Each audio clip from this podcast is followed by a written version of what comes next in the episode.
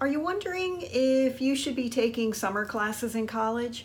Well, in this episode of College on Fleek, that's exactly what we're going to look at the pros and cons of taking summer classes. Hey, it's time to stop procrastinating, get your S2G, and crush it in college. I'm Mary Dittman. This is College on Fleek. Welcome to College on Fleek. Today we're going to ask the question Should you be taking summer classes? And we're going to give you some pros and cons. I'm Mary Dittman. I'm an award winning business professor on the collegiate level and the creator of College on Fleek and Wonderful Life. College on Fleek is here to help put tools in your toolbox to help set you up for success because I know you want to crush it in college. Now, before we get into our summer class question, I want to just take a minute, a motivation minute, and encourage you that right now, if you're watching this during the summer, which is when I'm filming this, then just pick one thing to help you. I, am a big fan of like get your S to G, which is get your shit, get your shizzle together. Get your S to G. And the summer is a perfect time for you to get into the habit of having your S2G so that when classes start up, and if you're watching this at winter break, then the same applies. Now, you might be feeling overwhelmed, like you really don't have your S2G, and you're like, dang, I have no idea where to even start. Look, just pick one thing. Uh, there's a, a, website called Fly Lady, and this is a woman who helps uh, homemakers and, and women primarily uh, like get their houses organized and cleaned up. And what she says is start with your sink. Start with your kitchen sink, just like get it nice and spotless. One of my teachers said, just clean out your wallet and uh, you know because you're going to be in your wallet every day. So just go through your wallet and clean out all the old receipts get the bills all nice and lined up. So just pick one thing. What is one thing that you could get your s2g maybe it's your wallet. Maybe it's one drawer in your dresser. Maybe it's cleaning out not even your whole car like that could even be overwhelming but you're just going to clean out the passenger side of the car or only the center console. But just pick one thing that's it. See that's going to give you momentum and once you have that momentum you're going to be able to move on to other areas. I also like to give you a success hack or a study hack every week.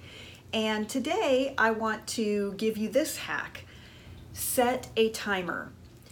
Now, a second ago, we were talking about you're going to just pick one thing. And sometimes, even just that one thing can feel intimidating. Like if your one thing is cleaning out the trunk of your car, you might feel like, uh, it's just going to take me forever.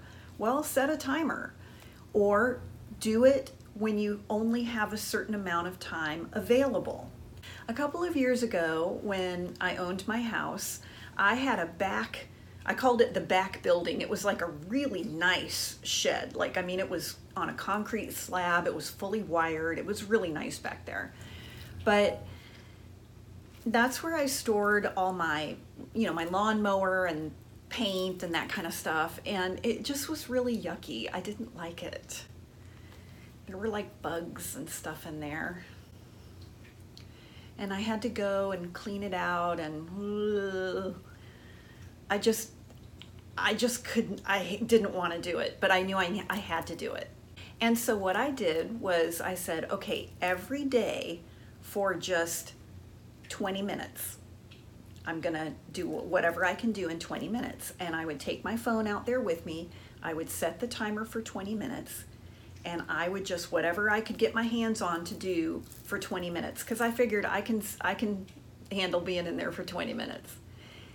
And what usually would happen is I'd feel like I could keep going, but I would never stay in there more than about 45 or 50 minutes because I knew I would get burned out. So set a timer. That will help you get done whatever you need to get done. Now, I mentioned study hacks. If you want to know how to study in college, then I want to give you my Study Smart Toolkit. And this is the um, studying technique that I developed for myself because I had really bad test anxiety when I was in school. And I've taught it to thousands of students, and it works. So if you go to collegeonfleek.com, you can get that. It's a video tutorial, so you you'll have it right there on your phone or your tablet, your laptop, whatever. And I'm going to walk you through step by step how to study. It works for any major, any class. In fact, if you're still in high school, it works. If you're in graduate school, it works. So go to collegeonfleek.com, get your Study Smart Toolkit, totally free, and uh, it'll help you. All right, let's talk about should you be taking summer classes? And I can't tell you yes, you absolutely should, or no, you absolutely shouldn't, because it's really a very individual case by case decision. But I want to share with you some pros and cons to help you make a decision. Some of the pros of taking summer classes are that it's a really great way for you to catch up or get ahead. So let's say if you took a class and you didn't do well in it or you withdrew from it, then taking summer classes can allow you to get caught back up, retake that class you didn't do so well on, or pick it back up if you withdrew. You can also use summer school to work ahead. And I've seen students that take classes fall and spring and then all through the summer, and they're able to graduate a lot faster. A second pro of taking summer classes is it's normally a shortened semester. So this may not apply if you're at a school where you're on a quarter system, but in a school with a, a semester system, many times your summer sessions are shorter. And that allows you to just, you're just focused in on it. I teach at Francis Marion, and we have a Maymester, which is three weeks, and then we have two summer terms, which are five weeks each. And so you're just in there very concentrated. Like during the summer one and summer two classes, it's four days a week, two hours a day. But you knock it out in five weeks. So the good thing is you don't have time to get burned out because you're just like hitting it hard for five weeks, two hours a day, four days a week. Another pro of summer classes is because it's so concentrated and it's only going to be like four to six weeks, depending on what school you're going to. If there's a class that you already know you're going to hate, maybe it's a subject that you're not that great at, um, maybe it's something that you've had a hard time with, maybe learning a foreign language, or if it's something that you just don't enjoy, like a science class then taking it during a summer term can be fantastic because you it, you get it out of the way. And it's only it's like 5 weeks of pain but you just get it all done it's out of the way and you're finished with it. So those are some of the pros of taking summer classes. What are some of the cons? Well sometimes cost at some universities it can be a little bit more expensive or a lot more expensive to take summer classes at the university where I teach at Francis Marion, that has typically been the case. Now, my understanding is that we're going to be bringing our summer fees more in line with the regular semester, so it won't be more expensive to take summer classes, but that's not going to apply um, this year. You need to check, and that can be a disadvantage with summer school, is that your tuition may be higher. However, frequently your financial aid will cover your summer classes. But then sometimes you're limited in the number of classes that financial aid will cover. So you're going to need to check on those things with your individual school and your financial situation. Another con of taking summer courses, and I would say this is the biggest con in my mind, and this is the biggest downside that I have seen when students take courses all through the summer, then when they come back in the fall, they're just burned out. They're exhausted because they've been going hard all summer long. At my university, you only have about one week between the end of the summer term and the beginning of fall. And so for some students, particularly if you take a full load of classes during the summer, you're just exhausted by the time you're starting back in the fall. Now, that's not the case for everybody. Some people are very motivated by one of the pros we mentioned, which is I want to work ahead or I want to improve my GPA.